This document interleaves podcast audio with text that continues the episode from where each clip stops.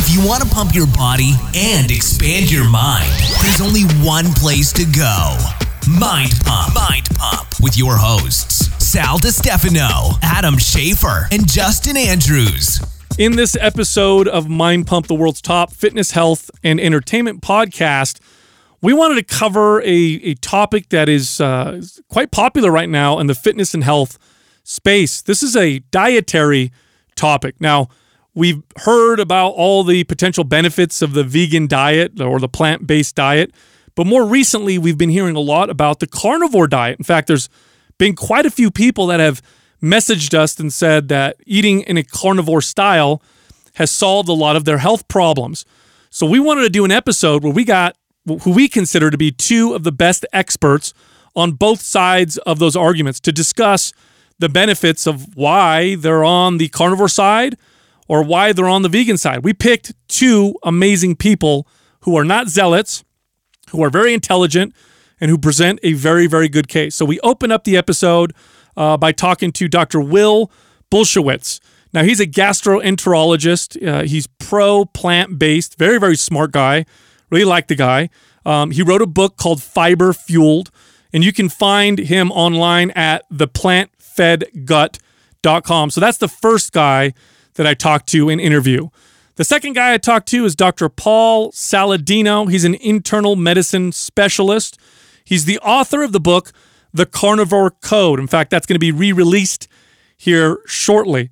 Paul is a very, very smart guy. He's on the meat side, and he makes some really, really good arguments. We think you're going to enjoy this episode because none of them are dogmatic. Both of them answer all of my questions uh, very well. Um, and both of them make really good arguments, uh, really, really good arguments. Now, at the end of the episode, Adam, Justin, and myself have a discussion about the interview. We talk about, you know, who we thought did a better job, the points that they both made, and then we threw in our two cents uh, of experience training people for two decades. We have our own experiences with diet, having worked with so many people over a long period of time. So at the end of the episode, you get to hear our uh, opinion. By the way, Dr. Paul Saladino's book can be found at thecarnivorecodebook.com. He also has a great podcast called Fundamental Health with Paul Saladino. And then you can find his website, carnivoremd.com. Now, before the episode starts, I want to let everybody know that there's two days left for two massive promotions. The first one is 75% off your first year uh, fee for enrolling in our private forum. We have a Mind Pump private forum where everything Mind Pump is discussed. Uh, this includes fitness, uh, this includes humor, entertainment, uh, current events. We have trainers on there. We have doctors on there. We're on there every once in a while. And we have regular people on there. It's a great place to talk to other like minded individuals. It's 75% off. That ends in two days. What you got to do is go to mapsfitnessproducts.com and use the code 75 off. That's 75 and the word off with no space. Now, the other thing that we are ending soon is our launch of our new MAPS program. We haven't launched a new MAPS program in a long time. This one is really popular right now. It's MAPS suspension. This is a full workout that utilizes only suspension trainers. That's it. That's all you need and you can train your entire body. Of course, like all MAPS programs, this includes exercise demos and videos and blueprints that tell you how many reps and sets and what things you need to focus on. It's a full body workout. All you need are suspension trainers. You don't need a gym. You can do it outside, inside, in your apartment, anywhere. And it's a very effective workout because you can change the leverage uh, with suspension trainers. This program is appropriate for beginners and super advanced lifters. Okay, that's how good this program is. Now, right now, because it's launched, it's $20 off. Again, only two days left for this promotion. Here's how you take advantage of it go to mapssuspension.com. That's M A P S S U S P E N S I O N.com. And then use the code suspension20, suspension20 with no space for $20 off. Again, that ends Tuesday, in two days. So, to open up the conversation, I asked Will uh, if he was pro plant based or was he pro vegan? What's the difference between the two? I think it is important to understand the difference. Um, because although I, I, do consider myself vegan, I really sort of came to this and became interested in nutrition from the perspective of being plant based. So, plant based is a more broad and I would say more inclusive um, um, umbrella term, where basically it, it just means that you are trying to orient your diet towards being predominantly plant based. And to me, that could be 70, 80, 90, 100%. Um, it doesn't necessarily mean that there is the complete absence of animal products. Veganism, to me, is really truly an ethic that is motivated by animal welfare concerns and also environmental concerns. And you could make the argument for nutrition in there as well. But truly, to me, veganism comes back to you you basically say, I'm not going to eat literally any animal products. And the reason why is because I don't agree with what they're doing to the animals, and I don't agree with you know, or I, I have concerns about the effect on the environment, and so therefore no animal products at all. But you know, Sal, the, the issue with veganism is that you could be a junk food vegan, which many people are, and I would never characterize that as a healthy diet. You know, if you eat junk food all day long just because it's devoid of animal products, that doesn't mean that it's healthy. And so that's where, to me, I really come to this from the perspective of being plant based because even for people who are vegan, I, I, want them to actually increase the consumption of real, real food, real, real fruits, vegetables, whole grain, seeds, nuts, and legumes.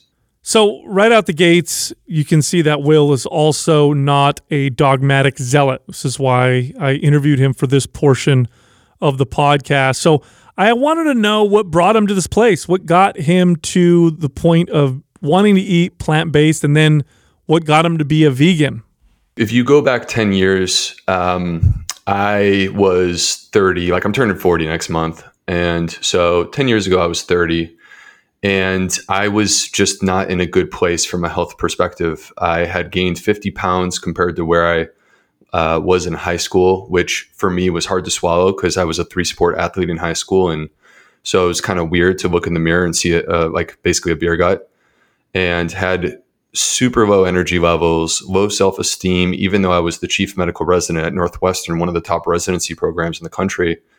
Super low self esteem, high blood pressure, tons of anxiety.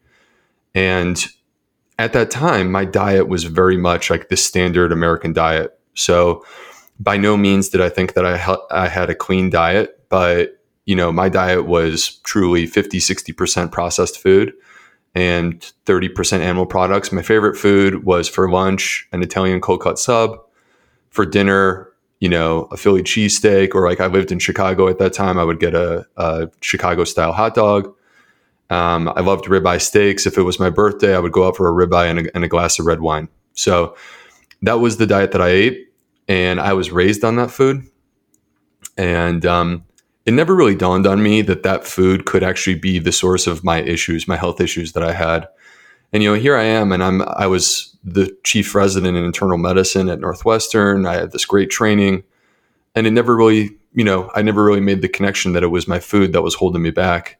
And I tried to work my way out of it because I'm a very type A type of guy, and so I started hitting the gym and just like pounding workouts six days a week, thinking if you work out enough, you can work your way out of this and eat whatever the heck you want, you'll be fine.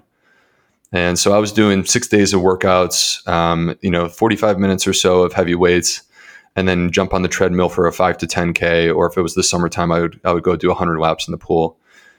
And I could make myself strong. I could run a great 5K. I could become a very efficient swimmer.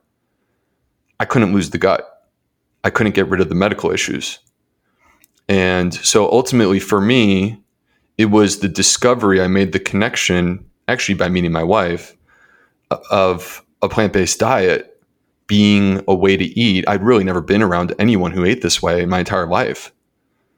And I made the connection that this is a way that you could eat that you can eat without restriction, you can enjoy your food, and you can have your health back. And I started to make these changes in my life, and the fat melted off, the blood pressure dropped, my confidence surged back. I started feeling young again. And I started looking for research studies because I hadn't heard anything about this. And because at the end of the day, I am, um, people who know me figure out very quickly I'm a I'm a research junkie, like I'm a nerd. And so I turned to the research studies to see what the heck what the deal was and why I hadn't heard anything about this. And I was shocked when I found that there were thousands of studies backing up this path to to health through a plant-based diet. And so I started bringing it into my clinic as a gastroenterologist and treating my patients who have, of course, Crohn's disease, ulcerative colitis, irritable bowel, all these different digestive issues. And I started treating them. And to me, you know, my philosophy is very much this is not, hey, you have to be 100% or you're not a good person. I want to meet people where they are. If you are 10% plant based, then that's cool. That's the way that I used to be. Let me try to get you up to 30. So I brought into my clinic and had amazing results with my patients, healing digestive issues. And um, it became so powerful that I felt compelled to share the story beyond, you know, just being a doctor and seeing people one on one in Charleston, South Carolina. So I started my Instagram account in 2016, and one thing led to another. I had a podcast go viral in 2018. Then I got a book deal, and now you know here we are, and my Instagram account has 123,000 followers, and my book is a New York Times bestseller. So I mean, it's, and it's just like this was not the plan. It's crazy. Will was talking a lot about his own personal experience, how he lost weight and felt much better. But I couldn't help but think to myself that maybe that had more to do with the fact that he cut out junk food and calories and less to do with the fact that he cut out animal products. So that's what I asked him. Is it about the reduction or elimination of animal products, or is it the fact that you ate just less calories and less junk food? I think there is 100% some validity to that mindset in the sense that if you eliminate processed foods, I mean, that's the one thing that I think every single reasonable scientist can agree on, no matter who you are, no matter which dietary sort of uh, religion you have. I think we can all agree that processed foods, there's nothing really redeeming there, and we should get rid of them.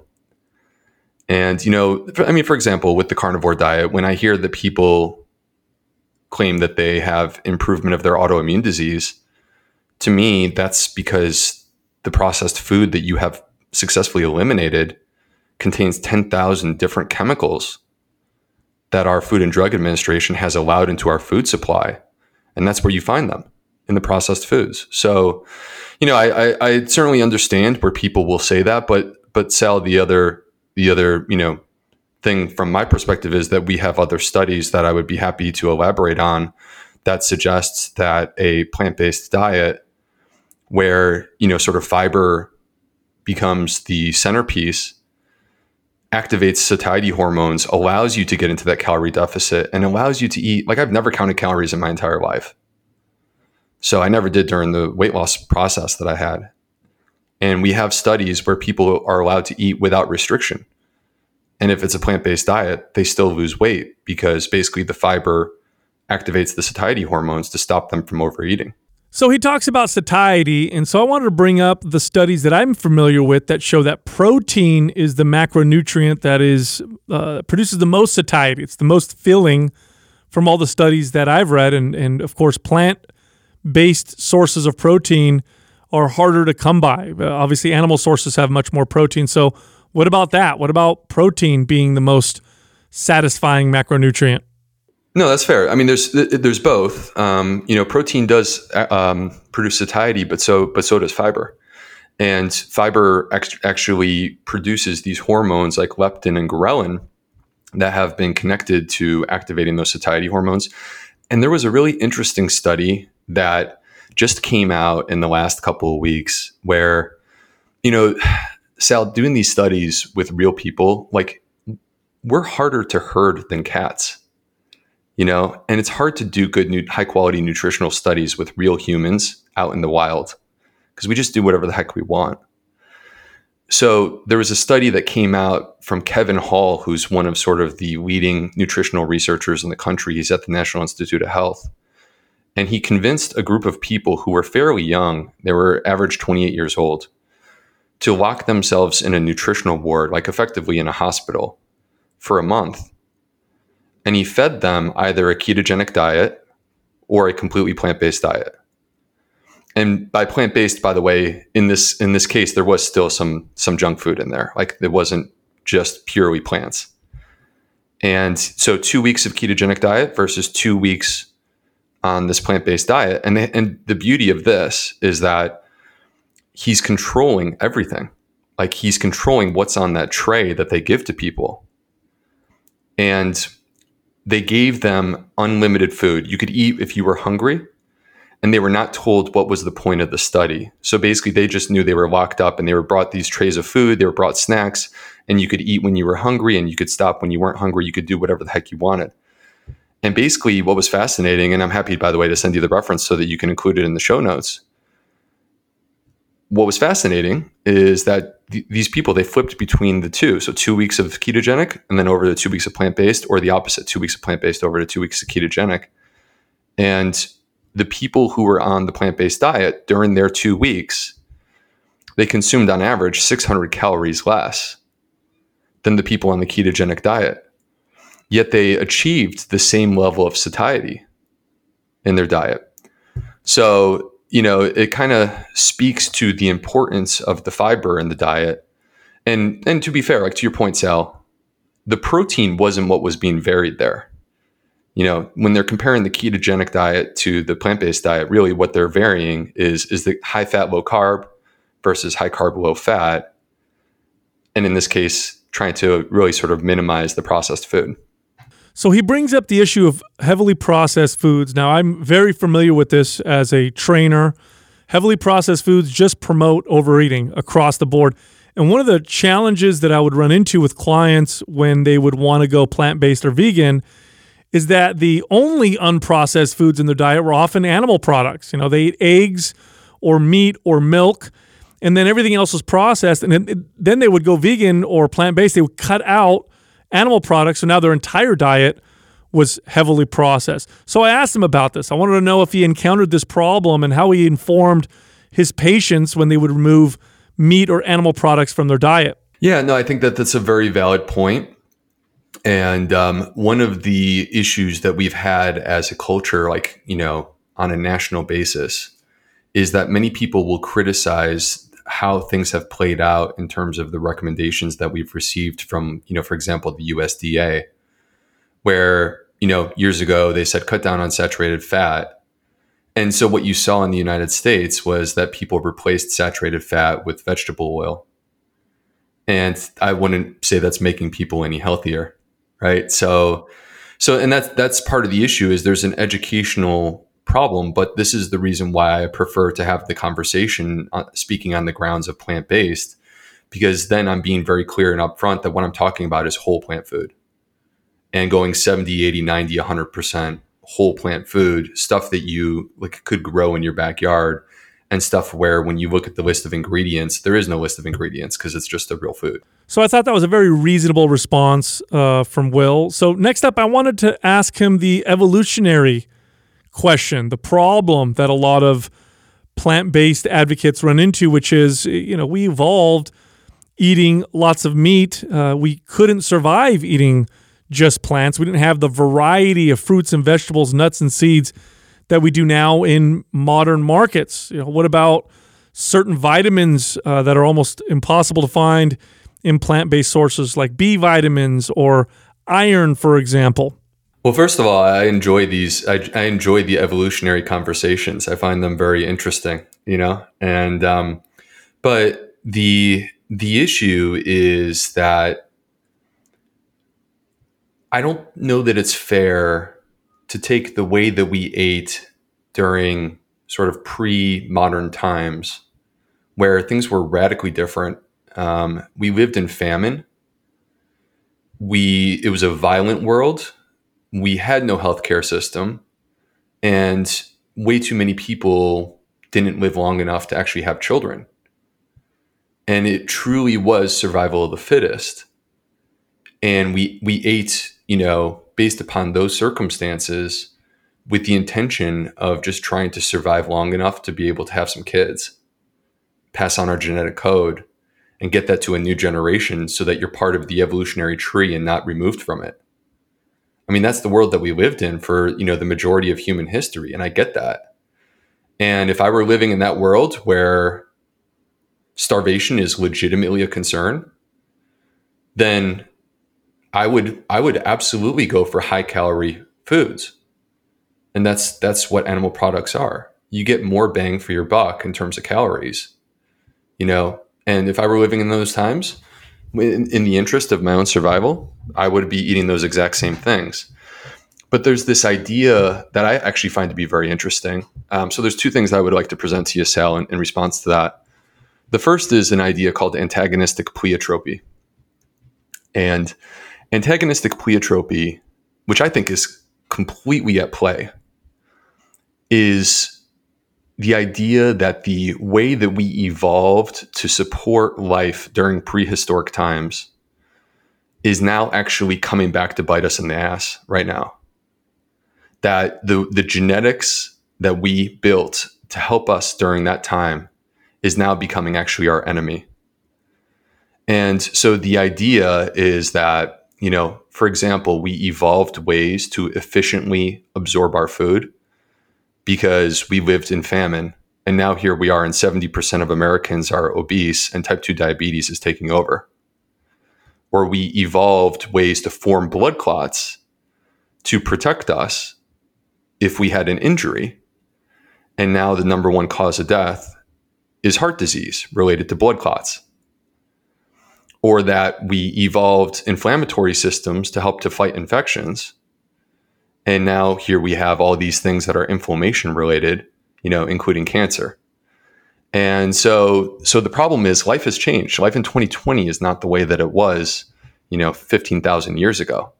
And that's part of the challenge. Now the second part of this Sal that I want to present to you is that evolution, like every time I hear these evolutionary arguments, and I do find them interesting and I enjoy these conversations, but there's one major point that we always overlook, which I think is really critically important for people to understand, which is that evolution does not care at all what happens to you once you have kids. Evolution doesn't select for you to live longer and be healthier and make it to 90 and still have a brain and not like develop dementia. Like evolution is designed so that you survive long enough to have children and then you pass on your genetic code to those children. And the problem is that now here we are today and everyone lives long enough to potentially have children. And in fact, many people who are the least fit to have children are having the most children. And so we're passing on the genetic code, not necessarily of the strongest people. We're just passing on whatever genetic code. If we want to have longevity, if we want to be able to, like, for me, what I care about, I want to, I have kids just like you, and I want to live till I'm 80 or 90 and still be able to enjoy that time with my family and not be sick in my 70s and 80s. Okay, so I had to stop him and actually interrupt him right there because I didn't fully agree with what he was saying. Um, now, we do know, or anthropologists, I guess, agree that although women can't uh, procreate past menopause, their role is still very important in evolution. Um, the role of the grandmother, for example, is very important to the building of our tribes and society. And then men, we can procreate until the age uh, or, or, until we die, uh, theoretically, if we're still healthy. So I wanted to stop him there and ask him about that. No, I see what you're saying. I mean, basically, what you're saying is that for the in the interest of of the tribe's survival, um, that it's better for people to live longer. And I totally agree with that. I guess my point to you is, and just to kind of wrap up my point real quick, because I know we want to move on to other things. My point is that longevity is engineered at this point, that evolution is not selecting for us to live longer. In fact, evolution at this point may be selecting for us to be less healthy. And that my point is that if we want to be healthy and we want to be healthy in our 70s and 80s, we have to we have to use science as our compass to guide us there. We can't look to the way people ate 10,000 years ago and say, well, that's going to help me to live to be 80 and be healthy. We have to allow science to be the compass that guides us there. And we have to engineer that. And I would argue that the right approach to getting there is through an anti inflammatory diet. And the, the challenge is that, you know, we are living to an unprecedented age now. You go back 120 years and the life expectancy was about 50. And now the life expectancy is 80 so we need to adapt our approach so that we can have that health with those extra 30 years that we're tacking on to the back end there. Now, and real quick, Sal, to to address your points about the the deficiencies that exist. So, with regard to a, a completely vegan diet, um, there are some deficiencies that do exist, and the truth is that if you look at any diet, there are weak points. You know, there are clearly weak points to a 100% animal product diet that excludes plants. And so, these weak points, the question is how do we adapt to those weak points? With a completely vegan diet, a completely plant based diet, the main point that I would characterize as being a weakness, it's not really that big of a deal. It's the B12. B12 is produced by bacteria. That includes, you know, the animals that have B12. And by the way, many of the cows in animal agriculture are supplemented with B12 because they're not getting it in their diet. And so because they're not allowed basically to to freely graze. So, you know, B12 is actually incredibly simple for us to supplement. From my perspective, I believe that whether you are an omnivore or you are completely plant-based, you still should be taking a B12 supplement because in the studies where they've looked in the United States, 40% of people are either deficient or borderline deficient. I also think that we should be taking an omega 3 supplement. I think that everyone should be taking an omega 3 supplement. We have big issues with omega 3, and I could break that down. That's a larger conversation that also includes our excessive use of the plant oils, which are high in omega 6 and end up affecting our omega 3. So I think that we should be taking a DHA and EPA supplement. I think that we should be taking a B12 supplement. And as for vitamin D, that's not really so much a plant based thing. That's more that we are living inside and we're not getting outside and getting enough sunlight. Okay, so he basically is advocating for the use of supplements to supplement a diet. And I can get behind that. We do live in modern times, although people may argue that if you're eating a diet that requires supplements, maybe it's not the best one for you. But again, modern times, uh, I would agree, supplementing in many cases is probably uh, beneficial. Now, next up, I wanted to ask him about his experience with his patients. He works with gut health quite a bit, and I know he's worked with a lot of people.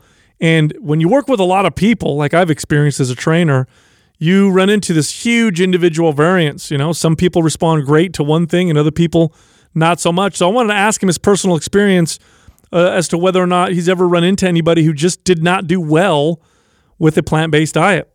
It's an interesting question because I have to separate out the people that I actually see in my practice that are actually my patient versus the people that I see on the internet who are running into issues. And it's, I have to separate that because in my own practice, and I'm going to be completely transparent with you, Sal, that I don't necessarily tell every single patient that they need to go 100% plant based. And there are some patients, I'll give you an example. This week, I had a patient in my practice who has anorexia, like full on eating disorder. And she was in an active flare. Now is not the time for me to be changing her diet and trying to, you know, remove food groups. So for her, I basically told her, and she could use the caloric density of the meat. I told her to continue to eat the way that she was eating, and actually that it was important for her to get her calories. But from my perspective, I've never had a patient that I can recall off the top of my head where I found that they became nutritionally incomplete under my care following a completely plant based diet. And the people who do stuff on the internet, many times what I see, I mean, this is just me as an outsider looking in at like what they're putting out publicly. And who knows what the truth is, because I think that sometimes there's a difference between what they share publicly and what's really going on. But the, um, you know, what I many times see is that they're doing these weird, like variant forms of veganism, like, you know, raw only or fruit only, or, you know, and it's just like, what are you doing? That's not like just just eat plants in diversity. You know, let's not be restricting it even further. So next up, I wanted to ask him about the studies that I've seen on creatine. Now, creatine you can only get from animal sources, and I've seen studies where they give vegans creatine to supplement, and they get a notable cognitive boost. So there's some speculations around uh, creatine in which they say maybe vegans need to eat uh, some animal products to get the creatine. Otherwise, they wouldn't see such a such a big boost in cognitive function when they supplement it with it. So I asked him his comments on that. I actually believe in creatine and think that it is um, extremely helpful in terms of in terms of exercise performance. So thinking about these studies, you have to first start off with the original studies, which are more than 15 years old, where they basically had no comparison group.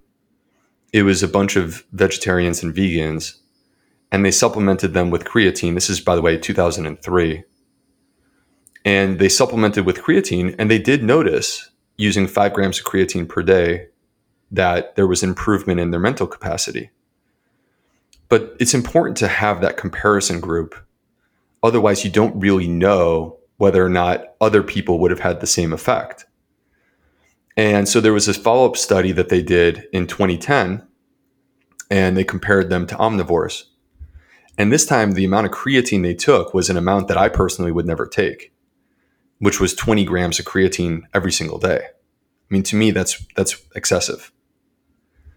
And what they found in this in this follow up study, looking at vegetarians and comparing them to omnivores, is that actually their memory was the same in the beginning, but that the vegetarians seemed to have an improvement with the creatine in their memory more so than the meat eaters did. Now, I can't say that I can fully explain why that would be your point is well taken and acceptable. It, it's it, it is clear that there is no creatine naturally. If you are completely vegan, there is no creatine in that diet. Your body is capable of producing a gram of creatine per day, and most people who eat meat get an additional gram of, of creatine from their meat consumption. But there have been other additional studies that they've done since then, looking at the actual brain chemistry because creatine is important in two locations. It's important in the muscle and it's also important important in our brain. And when they've actually analyzed the creatine content within our actual brain, there was a 2013 study. When they actually analyzed the creatine content within our brain, they found that they were actually the same between vegetarians and omnivores. There was no difference. And there was another study where they actually gave them supplements and they again found that even with the supplements, there was no difference in brain creatine concentrations. So, you know, I, th- I mean, th- I think it's one of these things that I, I don't think that there is a cognitive deficit. Like, I, I kind of feel like sometimes these things can get blown out of proportion. Um, in the sense that I don't think that people who are on a plant based diet are at a cognitive deficit. I mean, if anything, I would actually argue the opposite, which is that we have um, fairly strong uh, epidemiology evidence to suggest that a plant-based diet suggest, uh, protects us from dementia risk.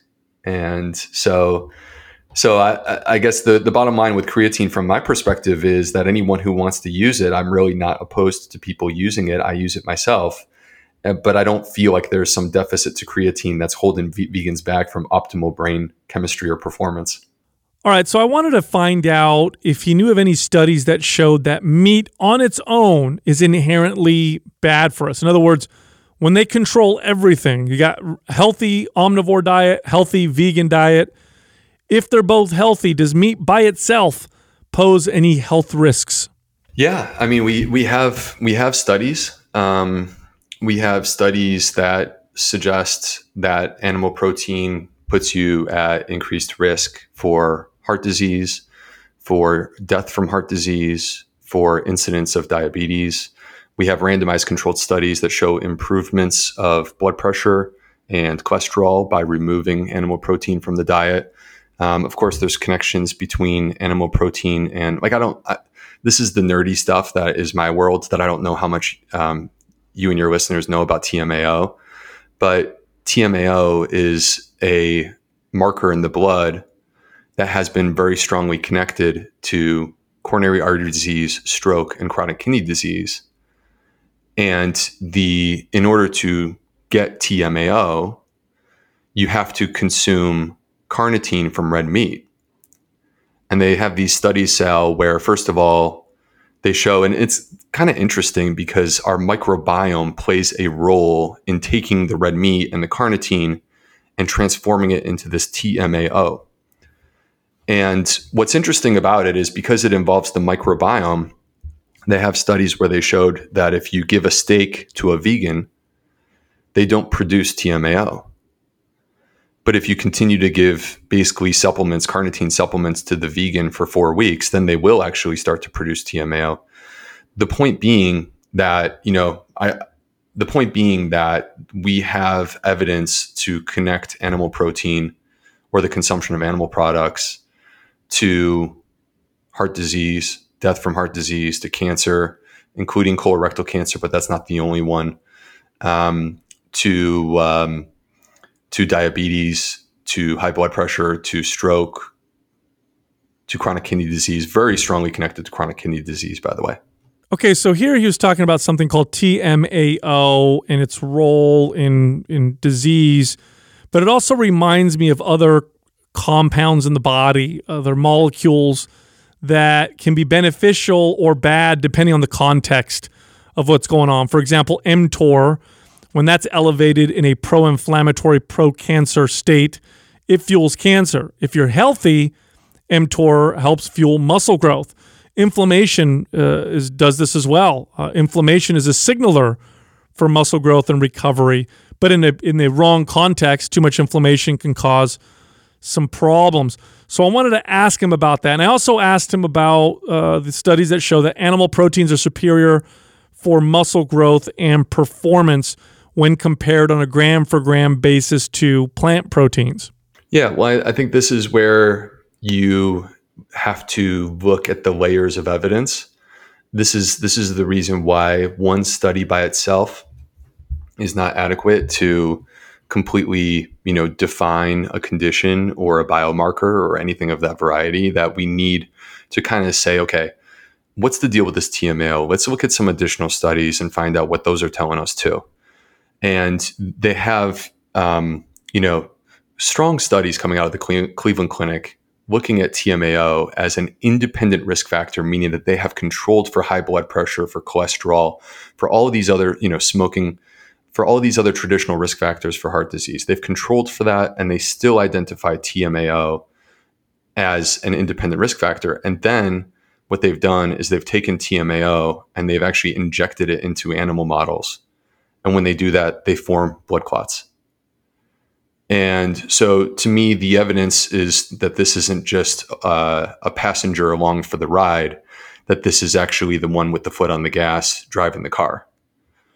And so, so with regard to TMAO, I certainly am concerned that this is legitimate. Now, transitioning into the conversation about different forms of protein and the effect on muscle building, you know, I think, and I'm, I'm sure you would agree with me on this, that you really need to think about what your goals are and what trade offs you're willing to take in order to accomplish those goals. You know, in terms of fitness, in terms of muscle building, I mean, I'm sure you would agree with me that it's possible to build muscle on a plant based diet, right?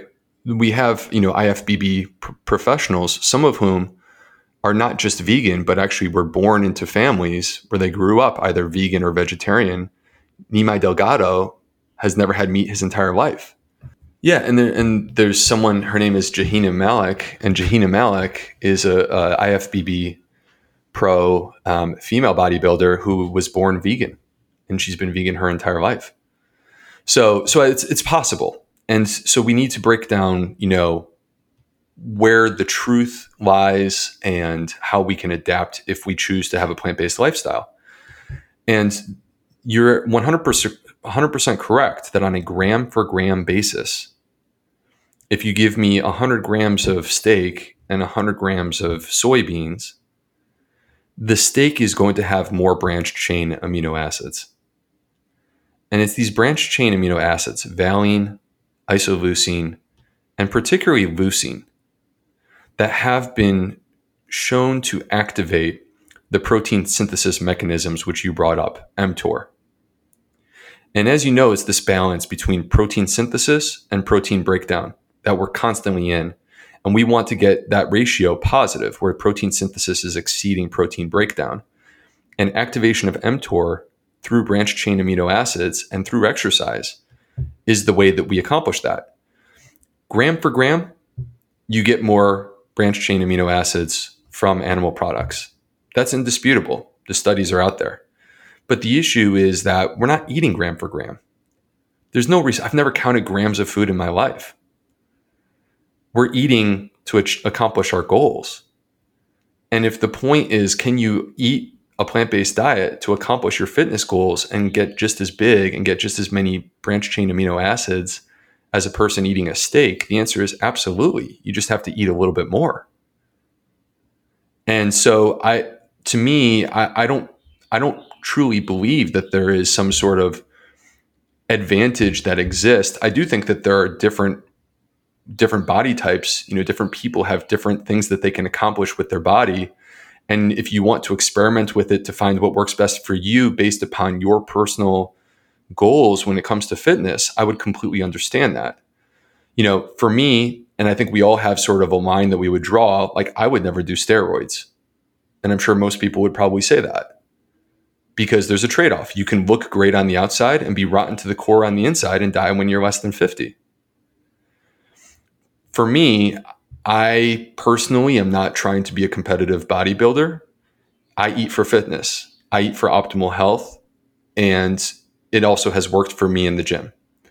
So, and I think that that's completely possible to accomplish that with a plant based diet. So, for my final question, I asked Will about a, a recent meta analysis that I had just read that uh, linked veganism with higher rates of mental illness, uh, anxiety, in particular. And I wanted his comments on that. I wanted to see what he thought about these this big meta analysis study. Yeah, um, that was a super recent meta analysis. I think it was like June 9th. All right, so let, and, and let me just ask you sort of a, a question to frame it. If um, would you expect like would you expect Michael Greger to ever from uh, from How Not to Die, you know, who who is vegan, would you expect him to ever come out with a study that says that eating plant based is bad for you? Right. So, this study that you're referring to, here's the key. Anytime that you review a study, you need to know what the conflicts of interest are. I hate that that is the truth. And I think it's only fair for me to say that it goes both ways. But there's a conflict of interest with this particular study. It made the news, and you have to literally go past 100 references to the very bottom of the study. It's literally the last thing on the entire page to discover that this was sponsored by the Cattlemen's Beef Association. I would never expect the Cattlemen's Beef Association to publish a study that says that veganism is equal to eating meat in terms of mental health. I would never expect that. There are systematic reviews and meta analyses that say the opposite, for what that's worth. There was a 2014 study that suggested that higher intakes of fruits, vegetables, fish, and whole grains reduced depression risk. There also are randomized controlled trials. There was a 2015 randomized controlled trial, which takes away a lot of this bias. And they gave people a plant based diet. And in this randomized controlled trial, which by the way was among people who were overweight, they had reduced depression and anxiety scores. So to me, I mean, I think it's I think it's interesting, but the problem is that when I see that this is sponsored by the Cattlemen's Beef Association, I'm like, okay, well, of course that's what they found. That's what they paid for. It's effectively marketing. Okay, so you heard me talk to Will Bulsiewicz, uh, great guy, very smart dude, not a zealot, not dogmatic, presents a very, very good case, answered my questions well. I had a good time talking to him. Next up, you're going to hear me talk to the other side of the debate or discussion Paul Saladino. He's an internal medicine specialist, um, and uh, he is pro meat based. He is known as the carnivore MD. I think you're going to love this discussion as well. He's also not a zealot, also non dogmatic, and he explains his himself and his points very, very well. Here we go. All right, so I open up by asking uh, Paul to kind of describe the carnivore diet. What is it uh, in simple terms? you can technically define the carnivore diet as a diet that's entirely composed of animal foods, though in my book and in my messaging, I've begun to expand the definition a little bit. So the the more broad definition of a carnivore diet in my opinion is a diet that appreciates two main key premises. And those are number one, that animal foods are the most healthy foods that humans can eat. We've been eating them throughout the entirety of human evolution. They formed this key, key, key portion of our evolutionary past by providing us with unique nutrients, fat soluble vitamins, B vitamins, um, essential fatty acids, which were probably the spark, probably the main factor allowing our genetics and environment to, to lead to a bigger brain, to make us human. So, animal foods are this very, very key part of our evolution. And over the last five decades, they've been incorrectly vilified. Um, so, they represent an indispensable part of optimal human nutrition and have been incorrectly vilified. That's premise number one. Premise number two is the opposite side of the coin that plants and animals have co evolved for 450 million years, and that plants have defense chemicals. Plants exist on a spectrum of toxicity and can be triggering, can be harmful for some people. And if we accept that plants exist on a spectrum of toxicity and that they can cause issues for people, whether it's things like gluten or other lectins, whether it's isothiocyanates, which we can talk about in brassica vegetables, leading to issues with thyroid, whether it's uh, other harmful toxins in plants, potentially damaging the gut lining. Plants exist on a spectrum of toxicity that can lead to issues in humans. Perhaps not all humans are affected by all plants equally, but if we accept those two pieces of the carnivore diet perspective, we're thinking, all right, animal foods are the best foods on the planet, incorrectly vilified. Plant foods exist on a spectrum of toxicity. Let's marry those and think about creating an optimal diet for humans, which then looks like a diet which is mostly animal foods with some plant foods, perhaps from the least toxic end of the spectrum, or with some attention to way that to the way that those plant foods may affect any individual human. Like I said in the beginning, the technical definition of a carnivore diet is all animal products and no plants. But I think that just accepting those two ideas gets us 98% of the way there and will result in 99% of the improvement for most people uh, within the population. All right. So essentially, uh, Paul is saying that we should have a meat based diet. Plants have defense mechanisms, toxins and that meat is the most uh, nutrient dense, nutritious food on the planet, and it's essential, essentially, for humans. So I wanted to go a little deeper into these toxins or why plants, why he thinks plants may be bad for us. And you can imagine that those are necessary for plant and animal coevolution. You ever seen that movie Willy Wonka and the Chocolate Factory, where where they go. All right, it's like one of the best movies ever. Roald Dahl is an incredible author.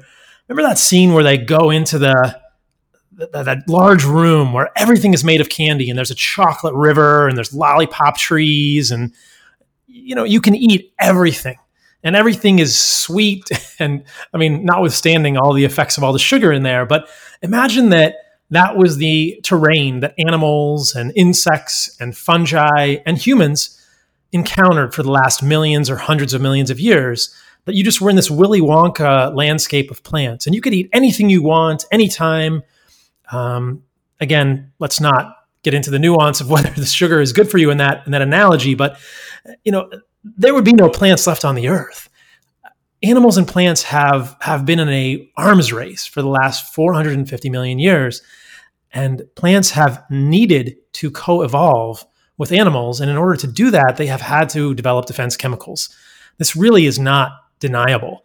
There are many plant defense chemicals that we're aware of, and there are many, frankly, toxic plants that if, if you just went out into the woods and started eating things, most people realize that if, if you didn't have some appreciation for the plants you were eating, you would quickly get diarrhea or be vomiting. Uh, there are many foods in the wilderness that you could eat, and they would potentially kill you. Everything from certain mushrooms to green plants to shrubs to roots. There's lots of toxic things in the wilderness. And so, if we accept that plants have toxins and that plants have needed those toxins to kind of do this gentle, this delicate dance with animals for the last hundreds of millions of years, then we say, okay, which plants are the most toxic? Are there some plants that are less toxic for us? And then we get into the nuance. But it's not really debatable that plants have toxins. And so with a carnivore diet, we're really kind of expanding that lens and looking with a microscope at plants and saying, well, of the plants that we generally eat today as humans, and, and we can draw a pretty clear delineation between fruit and the nuts, or the I should say the seeds, leaves, stems, and roots of plants. So uh, let's let's draw that delineation at the beginning. But if we're talking about the non-reproductive parts of plants, meaning the non-fruit part of plants, that would include the seeds, the the stems, the leaves, the roots. Those are the parts of the plant that that, that organism isn't really excited about an animal eating. Those are the parts that are going to have defense chemicals. And those are the parts where we need to take a really sobering look at to say, are there defense chemicals in these parts of the plants that could be harmful for some humans, for all humans at varying levels? Are there some that are more harmful than others? And then we look at our current consumption of plants and we see that, you know, a lot of the plants that we eat, a lot of the plant foods that we eat fall into those categories stems, leaves, roots, and seeds, with seeds being a much broader definition, including nuts, seeds, grains, and legumes, which are all really seeds. So again, fruit is different. We can talk about that too. But those are the types of plants, plant parts that are likely to have defense chemicals. Now, one of the interesting parts of a carnivore way of thinking or along this narrative is a lot of the chemicals that we are told are good for us about plants might actually be harmful for us. And that's the narrative that I'm changing. That's the paradigm shift that I'm thinking about with my book, The Carnivore Code, with all of the work that I'm doing, that all the chemicals we're told are good for us about plants are actually defense chemicals when you get right down to it. That's, again, not debatable.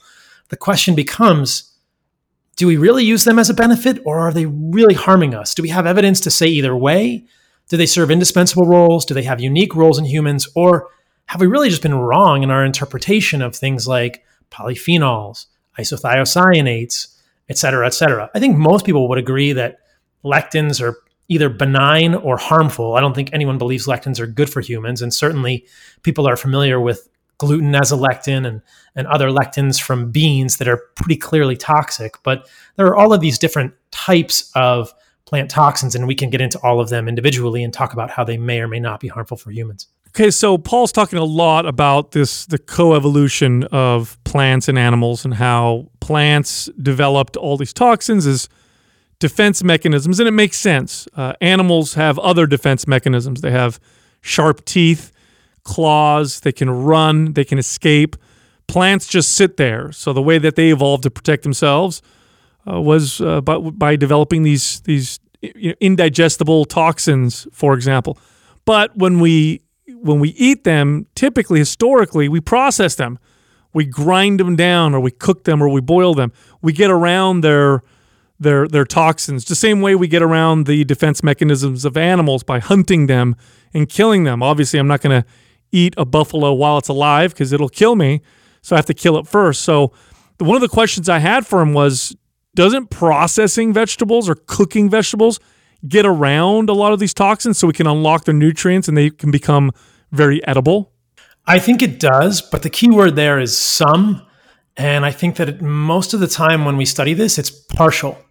So we get into these nuanced discussions around how well can anyone tolerate them in those situations. But I, I do think that our ancestors knew about toxins in plants. And you're absolutely right that things like fermentation, cooking, they didn't really have pressure cooking, but we have pressure cooking now.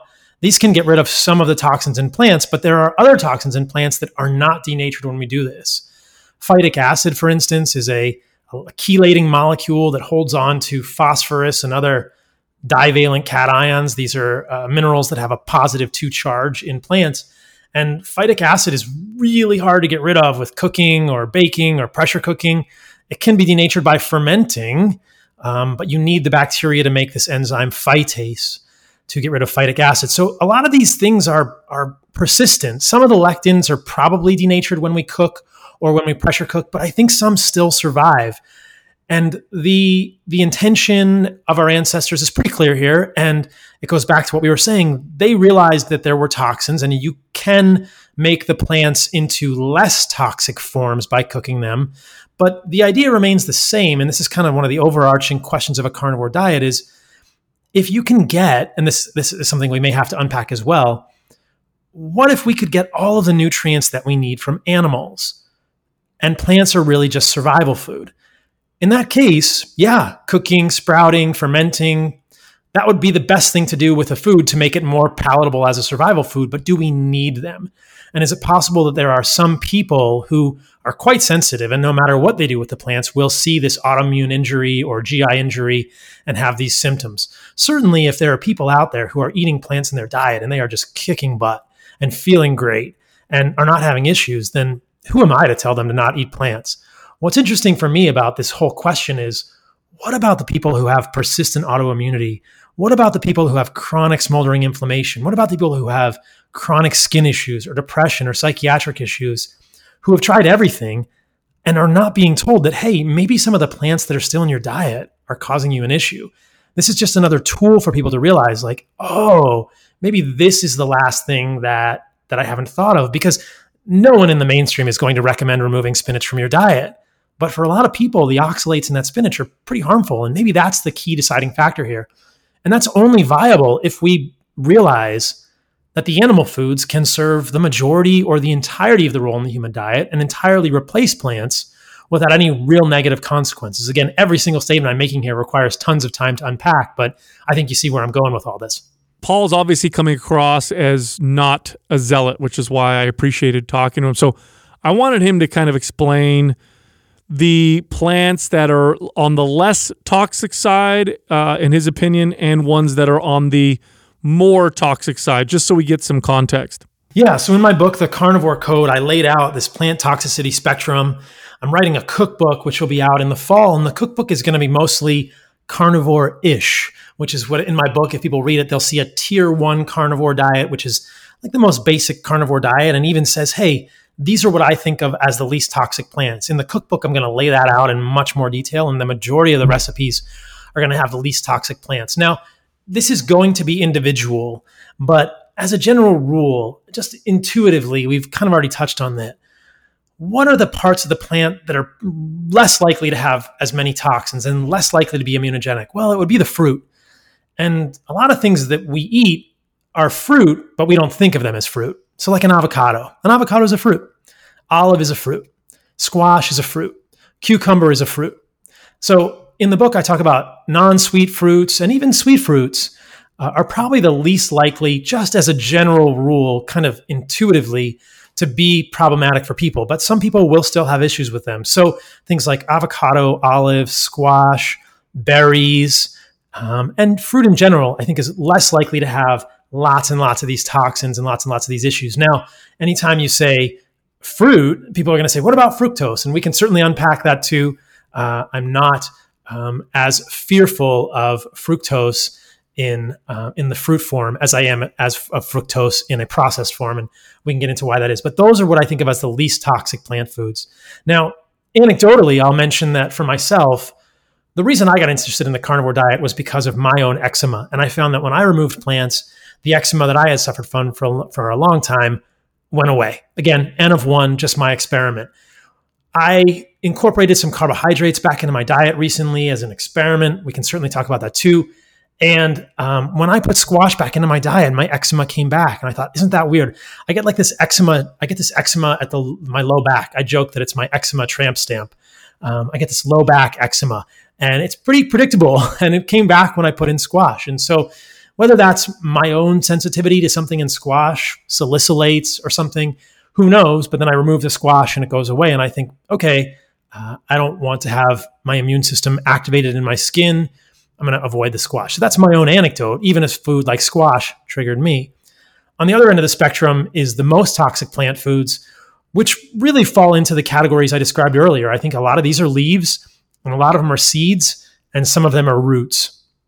So we don't often think of seeds as toxic, but many of the foods that we know pretty well to be toxic are seeds. Uh, beans are seeds. Again, I'm kind of mixing the, the words here, but let's just think a seed is a plant baby. It's something if you plant it, the seed will grow. uh, seeds, nuts, grains, and legumes are just colloquial names that we've given to seeds of plants from different plant kingdoms or plant families.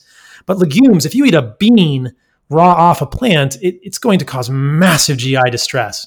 You might be able to cook it, and you're going to have to cook the heck out of it to detoxify it, but that is a very toxic thing. And beans contain lots of lectins. Grains have lots of lectins. People are familiar with gluten, etc. And there's a lot of talk about grains and how harmful grains are to many people. That I also think that nuts and seeds, in the colloquial parlance, cause a lot of GI issues that people may not be aware of. Again, anecdotally for myself, I had a period as a raw vegan. It's crazy, I know. It was about seven or eight months. And personally, when I would eat almonds, which were a large part of my diet, I had massive GI problems. I had horrible gas, a lot of GI pain and bloating. And a lot of people I work with, when they eliminate nuts and seeds, see significant improvements in sort of their gut function, just the way they feel. They don't get pain and bloating. So I do think that seeds of all types are particularly hard for people to digest, for humans to digest. And it makes sense. This is the plant baby. This is the plant reproductive part. It's putting it out into the world. It has to defend it but also the leaves, the stems, and the roots. And the leaves of plants are probably where uh, my ideas or these ideas around the carnivore diet are most controversial. I don't know if there's anybody else out there telling you not to eat broccoli or not to eat your leafy greens, but I think that's a really key component of what we're looking at here in this line of thinking that, hey, that's the leaf of a plant. It doesn't want it to get eaten. And I think when you really dig into the research, as I tried to show in my book, and as we can talk about more, there's a lot of harmful compounds in leaves for humans as well. All right, so now Paul's saying uh, leaves, don't eat leaves uh, and stems and those kinds of things. He said that a few times. So I wanted to ask him about fiber. Uh, I've seen studies, I've read studies that talk about the benefits of fiber. A lot of people in the nutrition space recommend fiber to everybody. In fact, some people say it's a another macronutrient. In fact, that we need it for good health. So I want to know uh, what, what's up with fiber because you can't get that in animal products. Yeah, great question. There's a whole chapter in my book about this. So the studies, um, if you can think of a specific study, uh, I we can we can discuss it with regard to fiber. But um, I don't want to put words in your mouth. But my suspicion is that you're thinking of epidemiology studies with regard to fiber because the interventional studies with regard to fiber are pretty abysmal. And with regard to fiber and cancer, specifically colon cancer or um, precolonic adeno- uh, precolonic precancerous adenomas in the gut, which are um, the, the sort of the precancerous lesion for colon cancer, fiber has failed miserably to prevent those. There's three studies I talk about in the book that are interventional studies as opposed to epidemiology. So just so the listener knows, epidemiology is associational survey based study. There's no experiment. We're looking at a group of people, we're giving them a questionnaire, and we're looking to see how some aspect of their health it has performed in the past or performs moving forward. This is an associational study which can tell us about correlation, but it can't tell us about causation. It can only generate a hypothesis, which we then have to test with an interventional study. Well, there are epidemiology studies which associate consumption of fiber with better outcomes. But this doesn't mean that the fiber is responsible for that. As we know, there are many things that people who eat fiber, because that's been the mainstream health messaging, may also do that are beneficial. And this is kind of the same story over and over, and why misleading, why epidemiology can be so misleading for us when we're looking at medical science, and why we really need to counter that with interventional studies.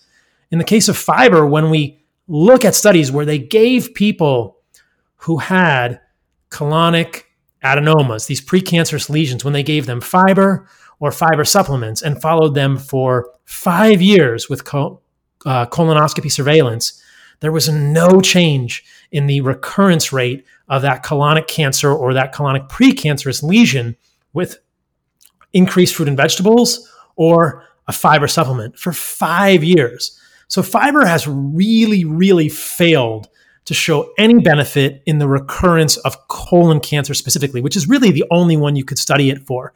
I believe there have been studies done with other cancers as well, but colon cancer is the main one we think of with fiber. And fiber has failed for that one. Just hands down, clearly, nail in the coffin. There's no evidence that including fiber in your diet prevents colon cancer. Now, when we think about the other benefits of fiber, and again, I go through all this in the book, it's a very detailed chapter. We think about constipation. Well, looking at the medical literature, fiber also doesn't improve constipation. Fiber can increase the size of a bowel movement, or it can increase the frequency with which someone passes a bowel movement. But fiber has failed to improve the other symptoms of constipation, which are pain, uh, bleeding with stool, and um, use of laxatives. So it's it's almost like it's fiber's doing the reverse of what you want it to in someone with constipation generally. It's giving them more stool, which is harder to pass and causing more pain and difficulty passing the stool. So it's not to say that fiber won't bulk up your stool or give you a bigger poop, but for people that have constipation, the reverse is usually true. It makes the stools bigger, which is more pain, more bleeding, more use of laxatives. That's not solving the problem. Constipation is not the absence of fiber in the human diet. I'm a testament to that. I pooped this morning. It's beautiful. I've been pooping every day for the last two years without fiber. There are thousands of people now that prove this anecdotally. And there are actually interventional studies that show that the removal of fiber, the complete removal of fiber, this is a very widely known study um, in the American, in the World Journal of Gastroenterology, uh, looking at patients that have idiopathic constipation. They divided them into three groups one group fiber as usual, one group reduced fiber, one group zero fiber. And the zero fiber group was the only group in which 100% of people, I believe it was a, each group was about 20 people, so 20 out of 20 people in the zero fiber group removed gas, completely resolved gas bloating and constipation. 100% of people.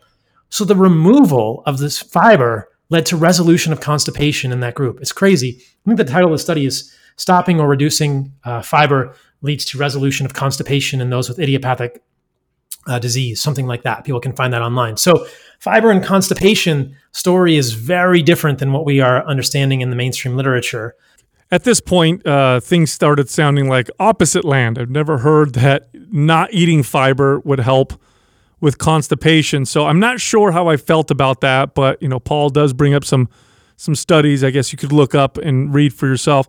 The next question I asked him was re- uh, revolved around vitamin C. You don't find it in animal products, and we've all heard the stories of you know people in ships, you know, hundreds of years ago going across the Mediterranean uh, not having any uh, any fruits or vegetables of any sort, eating just dry meat and getting scurvy. So they had to get limes or lemons in order to fight this. So that was the question I asked them. What about vitamin C? Don't we all get scurvy or sick if we don't eat some vitamin C from plant sources? The amazing thing is that if you and I are in the wilderness together, not on a ship, and we can always hunt fresh meat, we will never get scurvy. Fresh meat is also an anti-scorbutic, which is just the fancy word meaning it cures scurvy. So there's vitamin C in animal foods. This has been proven time and time again. It's not even debatable. There were studies done in the 1930s and 1940s on conscientious objectors to the war, and they actually took people and made them scorbutic. They gave them scurvy, and then they looked to see how much vitamin C was necessary to reverse the clinical symptoms of scurvy. Now, vitamin C has a number of roles in the human body. I'll just back up for a second, but the main one we're talking about here is involved in a hydroxylation step. So it's adding a hydroxyl group, which is an OH group, to one of the strands of a, a triple helix collagen molecule. Collagen is, is a long polymer of three amino acids, um, glycine, uh, proline, and hydroxyproline generally, and those all get twisted together, like braided like a rope into a collagen molecule. The symptoms of scurvy are bleeding of the gums, these petechiae, little red patches on the skin. And those are all happening because collagen isn't getting made properly when there's inadequate vitamin C because it can't do that hydroxylation step necessary to kind of wrap those three strands of collagen around each other. So, what they found in these conscientious objector experiments was doses of vitamin C as low as 10 milligrams completely cured, cured scurvy. They didn't even do a vitamin C dose less than 10 milligrams. And there was no clinical difference in the group that got 70 milligrams, 70 milligrams of vitamin C, or the group that got 10 milligrams of vitamin C to cure scurvy. So when it comes to scurvy, 10 milligrams a day of vitamin C appears to be plenty with no clinical difference between higher doses and lower doses. You could get 10 milligrams of vitamin C by eating mm, maybe half a pound of meat per day, three quarters of a pound per meat per day. And that's not even including organ meats, which are richer sources of vitamin C. So, fresh meat has enough vitamin C to prevent scurvy. Uh, this is true. You can look it up. Uh, I did after this interview because I didn't believe it. In fact, uh, they do treat scurvy or they have treated scurvy with fresh meat in the past. So, kind of weird, but also true. So, the next question I asked him revolved around saturated fat, that evil nutrient that uh, we've all been taught is bad for you, raises your bad cholesterol clogs your arteries, um, causes inflammation. Now I know the science has changed a little bit uh, since you know we we demonize saturated fat, but still, for a lot of people, it's something that they've been told to reduce because of high cholesterol levels. So let's talk about saturated fat. What about that? Again, this is what's so interesting about a carnivore diet. It just raises all of these things. We just challenge the mainstream at every turn. It's amazing. It's so much fun to think about.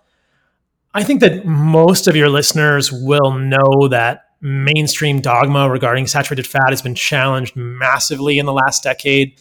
Nina Teicholz has done a great way, has gone a great way toward toward beginning this, and um, I think that evolutionarily, let's just think about how much saturated fat our ancestors were eating animals are not entirely composed of saturated fat. The, the fat in a in a well raised animal, well raised ruminant, for instance, like a cow or a buffalo or an elk, is uh, is about fifty percent saturated and fifty percent mono monounsaturated. There's a small amount of polyunsaturated fat, which we can get into there as well, but the majority of the fat in ruminants is mono and saturated. It's about 50 50. So we can imagine perhaps someone debate this, but if we really look at the anthropologic record, it's hard to make a case that humans have not been eating animals for our entirety of our evolution. It would be a pretty big evolutionary disconnect to have the main source of our food, perhaps one of the most important nutrients we were getting, specifically fat, be harmful for us. Don't we think that those genes, that genetic environmental mismatch, would have been selected out of the population long ago? But nevertheless, because of epidemiology, again, coming back to the E word, and not in any small amount the work of Ancel Keys in the 1960s, the seven countries study, which we now know to be pretty badly cherry picked. There is epidemiology, again, most of it is flawed, and a lot of it is quite misleading to suggest that some countries with higher saturated fat consumption have worse outcomes. Now, what Ancel Keys left out of his seven country study was all the countries in which saturated fat consumption is quite high that don't have those outcomes. But vilification of saturated fat is based almost entirely on epidemiology rather than interventional trials. Now, you bring up an important point here, which is the LDL specter. There's a whole chapter in my book about LDL, and I think that you're hinting at the fact that people are beginning to question the veracity of the notion that LDL, in and of itself, this is low density lipoprotein, is able to initiate and progress atherosclerosis in and of itself. This is the necessary but not sufficient paradox. Just because LDL may be involved in atherosclerosis doesn't mean that LDL is enough to initiate atherosclerosis. Again, this is a very, very deep rabbit hole and requires a lot of kind of complex physiology around lipids, lipid dynamics, lipid, you know, um, lipid kinetics. But LDL is also a valuable molecule in the human body. It serves immunologic roles. Right now, with the whole coronavirus thing, um, there's a lot of re-interest, or uh, I should say, reawakening of interest in LDL as an immunologic molecule. We know that in people who are suffering greatly with coronavirus, there does seem to be a lower level of LDL. Lipids are dropping in those people. Either they're more susceptible because the lipids are already lower or they're dropping in the face of the infection. But we do know that lipoproteins are involved in the immune response. And in, there's a lot of evidence from, um, again, it's epidemiology studies, but we use what we can to associate those with higher levels of LDL and greater longevity. And there's, again, associational epidemiology to suggest that those with higher levels of LDL experience less sepsis. Now, before people say, oh, he's going to vilify epidemiology when he wants and then use it when it suits him, I'm always going to say that epidemiology is limited and we have to use it to generate a hypothesis. And so the associational epidemiology does suggest in humans that higher levels of LDL are protective against sepsis, which is a severe microbial infectious disease in the human body, and is associated with longevity. So, how could we test that? Well, the interventional studies that have been done have been done in mice and rats because we can't really do these interventional studies in humans. But in those rodent models, what we see is that when we inject mice and rats with human LDL, they are more resilient against infectious illness. They've actually done these experiments where they remove LDL, they remove these lipoprotein particles from mice and rats, and then they inject them with toxins from Staph aureus or other gram positive bacteria, or they inject them with gram negative bacteria toxins like LPS, lipopolysaccharide, or also known as endotoxin. And the mice die very quickly when they don't have as much LDL. And then they can give the mice super LDL. They inject the mice with LDL from humans, and the survival gets much, much better. There's another correlate to this in humans with a condition called Smith Lemli Opitz syndrome. And this is a fascinating genetic condition in which there's a mutation in the enzyme that makes cholesterol in the human body. Now, LDL and cholesterol are not the same thing, but LDL is a lipoprotein particle that carries cholesterol and triglycerides. So if you don't make cholesterol because you're taking a statin, or I should say, if your formation of cholesterol is lower because you're taking a statin, or because you have a genetic uh, predisposition to not making as much cholesterol, your LDL will be lower because you won't have as much cholesterol to be packaged into the, the low density lipoprotein molecule. Well, these people with Smith-Lemli-Opitz syndrome often die in infancy, and if they lead, if they make it to childhood, they suffer recurrent infections that are very severe. And the crazy thing is that we can rescue those children from those infections. We can improve their immune system, at least transiently, by giving them back cholesterol. So, isn't that amazing that you can give someone back cholesterol, see the LDL go up in a human model, in a mouse or a rat model, and they do better from an infectious standpoint? So, the whole paradigm starts to just look very shaky. Why would something that's good for us, that's involved in the immune response, be so critically and be the crux of atherosclerosis. There's got to be something else going on here. When we start to question that and understand that LDL can only be interpreted contextually, a rise in LDL with saturated fat starts to look a little differently.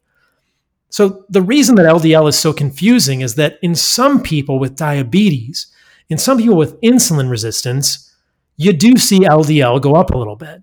But that's really just a proxy for what we call metabolic dyslipidemia or metabolic dysfunction, insulin resistance. So, in some cases of insulin resistance, you can see LDL go up. Does that mean LDL is causing the problem? Probably not. It's probably the underlying insulin resistance that's causing the problem. This is what's so confusing, right? What is actually the crux of the issue? What is the spark that's lighting the fire? I think it's insulin resistance, and I make that case strongly or fervently in my book. And I kind of say, hey, wait, let's not ignore LDL. Let's, let's interpret LDL in context because what we know about ketogenic diets, low carb diets, which I'm not dogmatic about. Again, I talked about the possibility of having carbohydrates on a carnivore diet earlier, and we can get into that. But in the setting of a carnivore diet, what we know is that everything goes in the right direction, quote unquote, except LDL. Triglycerides usually go down, HDL goes up, inflammation goes down, fasting insulin goes down, but LDL goes up a little bit. Well, that's a completely different picture than what happens to someone with diabetes or or prediabetes and insulin resistance. In prediabetes and insulin resistance, everything goes in the wrong direction. But most mainstream physicians are only looking at one marker, and that's LDL. They're not interpreting it, interpreting it contextually they're saying, oh, wait, your LDL is going up. Well, yeah, but what about the fasting insulin? What about the triglycerides? What about the HDL? Those are all going down, except in the case of the HDL, which goes up. But we, you understand what I'm saying here. They're all moving in the right direction. But in diabetes, everything goes in the wrong direction. Diabetes is high triglycerides, low HDL, high fasting insulin, high fasting glucose. So, isn't it possible that it's a completely different picture to see LDL rise in the setting of metabolic health versus metabolic illness or disease or insulin resistance. So that's the case with saturated fat. Okay, so he broke down the the saturated fat argument, and uh, I'll be honest, that was one that I've looked into myself. So a lot of what he said is stuff that I've I've also read. Very very interesting um, points. Next, I wanted to talk to him about uh, you know, are there any societies or cultures of people where they eat mostly animal foods? I mean, we've heard a lot about places in the world where people live a long time, the world's blue zones, and most of their diets are pretty much plant based. So I want some examples. Give me some examples of places in the world where people eat a lot of meat or mostly meat and have long, healthy lives. Absolutely, there are. So I sound like a broken record here, Sal. I'm sorry. I've got a whole section of the book where I debunk the blue zones. Um, Dan Buettner is, in some ways, the last generation's Ancel Keys. Uh, he did a fantastic job of cherry picking those studies and didn't spend as much time with those cultures as he should have. The first point that I'll debate with you here is that a lot of the people in those countries, specifically Icaria, Greece, Sardinia, Loma Linda, California, we'll leave Loma Linda out. I'll talk about that one specifically in a second, but Okinawa, um, all of these in the Nicoya region of Costa Rica, if you really look at these countries, they have a predilection for eating meat. Okay, let's just talk about Sardinia. Uh, Sardinia has a dish called sarda pig. They they one of their national sort of cultural dishes is pork. How anyone can claim that this is a plant based culture is beyond me. Uh, and if you go to look at like, I don't think that many people who read the Blue Zones have been to Sardinia. Animal foods are treasured there. They're an indispensable part of the diet. They're not eating a plant based diet. Now, they're not eating a carnivore diet they're probably eating some plants, but they're certainly not eating no animal foods. That's a misconception. The same thing is true in Icaria in Greece, and actually the same thing is true in Okinawa. There have been some fascinating studies in Okinawa showing that among the centenarians, there were no vegetarians. The Okinawans eat a lot of pork as well, and generally, Okinawa's not been um, Buddhist like the rest of Japan, and they haven't shunned meat in the same way. So, again, I present a lot of evidence in the book that really makes the foundations of a blue zone argument look pretty freaking shaky. In the Nicoya region of Costa Rica, it's only a blue zone for males. It's not a blue zone for females. That's a little bit sh- strange in the first place. And the males in Nicoya, in fact, everyone in Nicoya eats significantly more animal foods than the general Costa Rican population. And they eat way more animal fats than the general Costa Rican population. So you're like, okay, wait a minute. This something isn't adding up here. This doesn't make any sense. There are lots of places in the world, in answer to your question, where people eat a lot of meat, like Iceland or Hong Kong, where the longevity is equally good. Hong Kong has the third largest life expectancy in the world at 85 years, and they have the I think the second or third largest per capita meat consumption anywhere. I think they eat over a pound and a half of meat per day on average in Hong Kong. Iceland is pretty similar. Not a lot of plants grown in Iceland most of the time a lot of fish, a lot of seafood. They eat elk. The Sami are the same way uh, in the Norwegian countries, mostly animal foods. So when you really do the research and you kind of stop, know, I'm not saying you're doing this, but when you when Dan Buettner stops cherry picking the data, you don't really see a clear correlation between what people are eating and the length of their life, other than perhaps the absence of insulin resistance. I think that the main thing you're going to see with people is overall metabolic health is going to correlate with life expectancy. Okay, so next up, uh, I wanted to ask him about the role of carbohydrates in athletic performance. Uh, I've been training people for over 20 years. I've been managing gyms. I've been in the space for a long time, and it's and and the the studies and evidence also prove that carbohydrates improve performance. If you have no carbohydrates in your diet, you're probably not going to be as strong or move as quickly. So I wanted to ask him about that. What about carbs and performance? So this has been an interesting thing for me to experiment with. I've been doing a uh, carnivore and carnivore-ish diet myself, technically speaking, for the last two years or so. And um, for the first year and a half, I didn't have any carbohydrates in my diet. And then in the last few months, I've incorporated them back. And I'm going to agree with you, Sal. I think that they do have a performance improvement. But what I've realized is that you don't have to eat plants per se to get carbohydrates. And what's been so interesting for me is that within the carnivore space, I think this is just how it happens. We're all kind of susceptible to dogma. And I never wanted to be in an echo chamber, and I've tried to not be, but I'm sure that I'm susceptible to it. And we all have our own bias. But I've noticed there's a lot of bias in the ketogenic community and low carb communities. And I can't deny that ketogenic diets are beneficial for a lot of people. But I also can't deny, I can't state that carbohydrates are uniquely harmful for people. And I think that there's nuance in the type of carbohydrate that we use. And certainly this can go back to high fructose corn syrup, processed grains, processed flours. I think those are pretty damaging for humans along with vegetable oils. But if someone is eating, you know, non-processed carbohydrates, I think that can be completely consistent with what I would call a carnivore-ish diet. And again, we're what we're trying to do here is not adhere to a dogma, or at least I'm not. I'm just trying to help people get well and realize there's different ways to look at the dietary sphere. But for the last couple of months, I've been e- eating carbohydrates in my diet almost every day and really enjoying it. And again, like I said, I incorporated squash and my eczema came back. And I thought, okay, maybe that's not the carbohydrate for me. I did white rice. I didn't really like the way I felt. I was using a continuous glucose monitor. I was not using a continuous glucose monitor at that time, but I used a continuous glucose monitor after that. But I wish I'd been using a CGM during rice to see what my postprandial glucose levels were. But what I what I found or what I ended up with was honey. And most people would say, honey, you don't want to eat pure sugar. And what's interesting for me is that number one, honey is not really a plant food. You can make an argument, oh, it's this, it's the pollen from flowers that then bees are fermenting and puking back up. Who knows? I mean, is it a bee product? Is it a plant product? But for me, honey has become the easiest and what, what I believe to be the least toxic way to get carbohydrates into my diet. And because it's such a simple carbohydrate, I wanted to do the CGM. And what I found was really intriguing. I could eat quite a bit of honey, um, 60, 75 grams of honey, uh, 75 grams of carbohydrates in the morning. And that may not sound like a lot to somebody in your space, but to me, 75 grams of carbohydrates in a meal is like, that's a lot.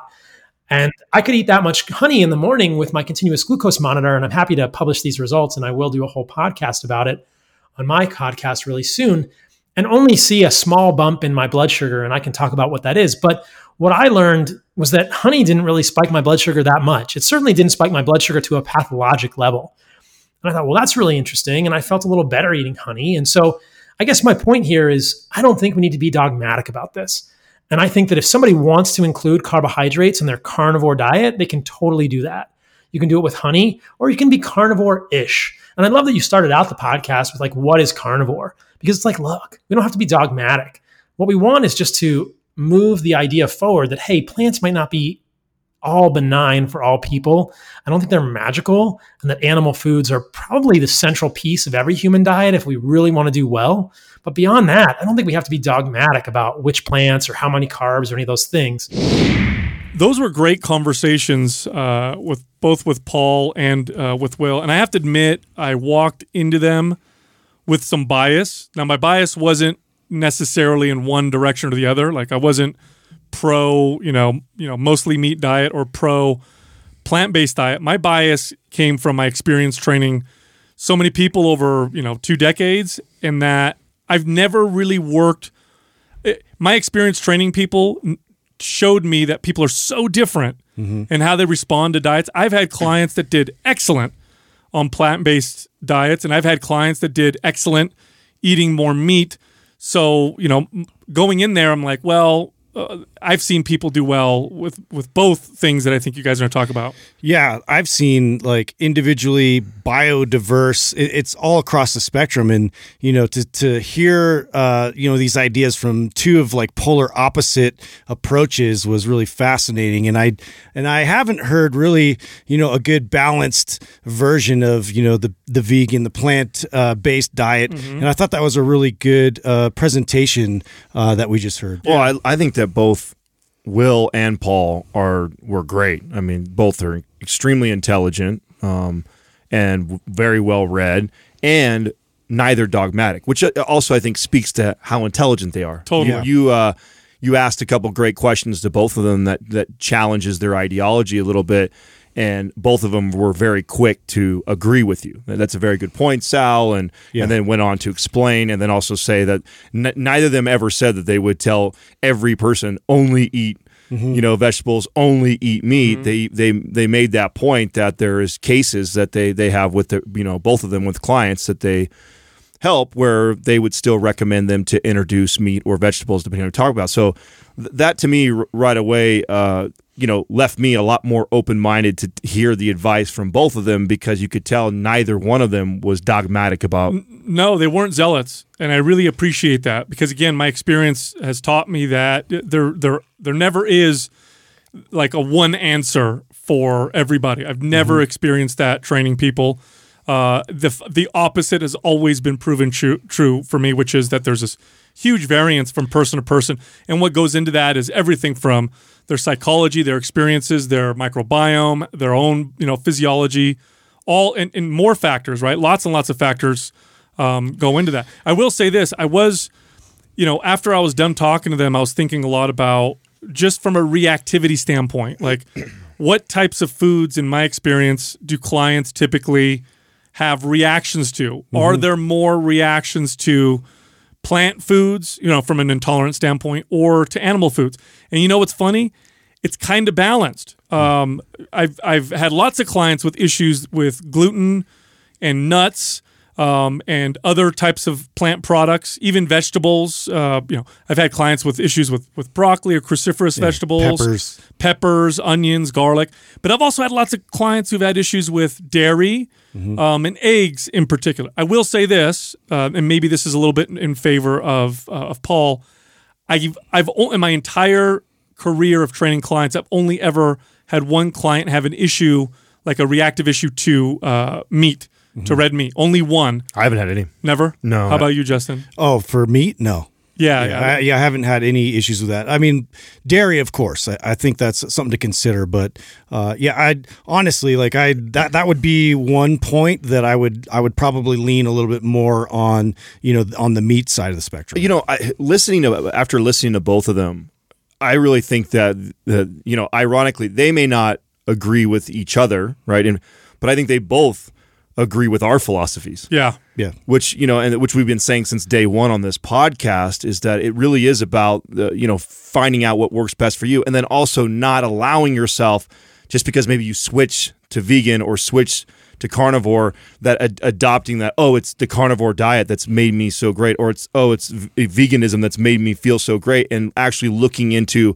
well what was it that you were doing before and maybe eliminating those foods mm-hmm. is really what the problem was and you don't have to go and that's what i love about what paul is doing right now where he's calling it you know carnivore-ish Yeah. where he's mm-hmm. allowing honey and he's starting to eat some carbohydrates before his workouts Yeah, and fruit. yeah and and the truth is like who would ever i mean i don't know anybody that would really want to live in either one of those forever Yeah, you got to consider that, Yeah. right? Like, like, what would it be like living in the modern world, eliminating all animal products or eliminating all plant products? Well, and the truth is, nobody really does, or at least 80% of the population that identifies with one of these groups. They live there only a, a portion of their life, and then they then they fall off on a weekend. You know, Yeah. they're they're vegan, you know, for 28 days, but then two days, you know, they're gonna eat, they miss that burger or whatever the case may be, Yeah. right? And they go that direction, or the the opposite. You know, the carnivore eating all meat all the time, and then it's like, oh man, I missed that ice cream that I finally. yeah. So or some French fries. I need Yeah. some bread. yeah, yeah, yeah, yeah. No, no, that's a very good point because you cannot, um, you can't cut out the psychological aspect of it, and the, and that's a, an important part of quality of life. There is a couple uh, points that I want to address, um, just with my own comments. You know, Paul makes the argument that animals evolved teeth and they evolved claws and the ability to run, and that's their main way of preventing themselves from be being eaten. But plants have evolved uh, developing toxins because they can't run away. And yes, that makes perfect sense. However, we still, as humans, uh, you know, we're intelligent creatures. We're the, the the greatest tool makers of all time, and we cook our meat. Yeah. You know, we don't eat it raw. Why do we cook our meat? It'd be very hard to digest a lot of meat um, that would meet your nutritional needs on a raw basis. Now, I do know there's some people that do this. Believe it or not, there are some people that only eat red meat. But I'm going to tell you right now, the vast majority of people, if they tried to eat only rare or excuse me, only raw meat, they'd have lots of uh, digestive issues. So we did go through. We do have to process meat to unlock some of its nutrients because cooking meat is a pre digestive process. It's partially digesting it so you can consume more of it and unlocks its nutrients. The same is true for plants. We do process plants to a degree to make them consumable. For a lot of human history, even before advanced processing techniques, we would grind the crap out of wheat.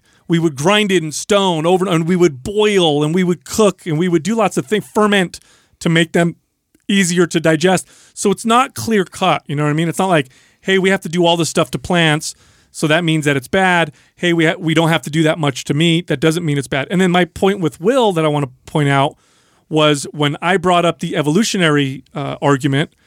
His kind of rebuttal was, well, back in those days, life was different, and we don't want to go back to that. And that, I think that kind of skated over the dietary evolutionary argument. Now, of course, I don't think you know it's it's best for us to go live in caves again and do all that because that's a bad trade off. But I think we can't ignore that our bodies we can evolve- learn a lot from history. Yes, and we did evolve eating a particular way, and from a nutrient standpoint, here's where I here's where I think uh, Paul is is right. From a essential nutrient standpoint, um, modern uh, society and shopping markets makes it possible to eat all plants. Otherwise, would be impossible. Okay, as a human, you would be very nutrient deficient in a natural environment, and so this is how we live for most of human history. You could not get all your nutrients just from plants without having access to like this incredible wide variety. You could literally just kill animals and eat them and be okay. Maybe not ideal, but you'd be okay. If you did that with plants, you would starve and die.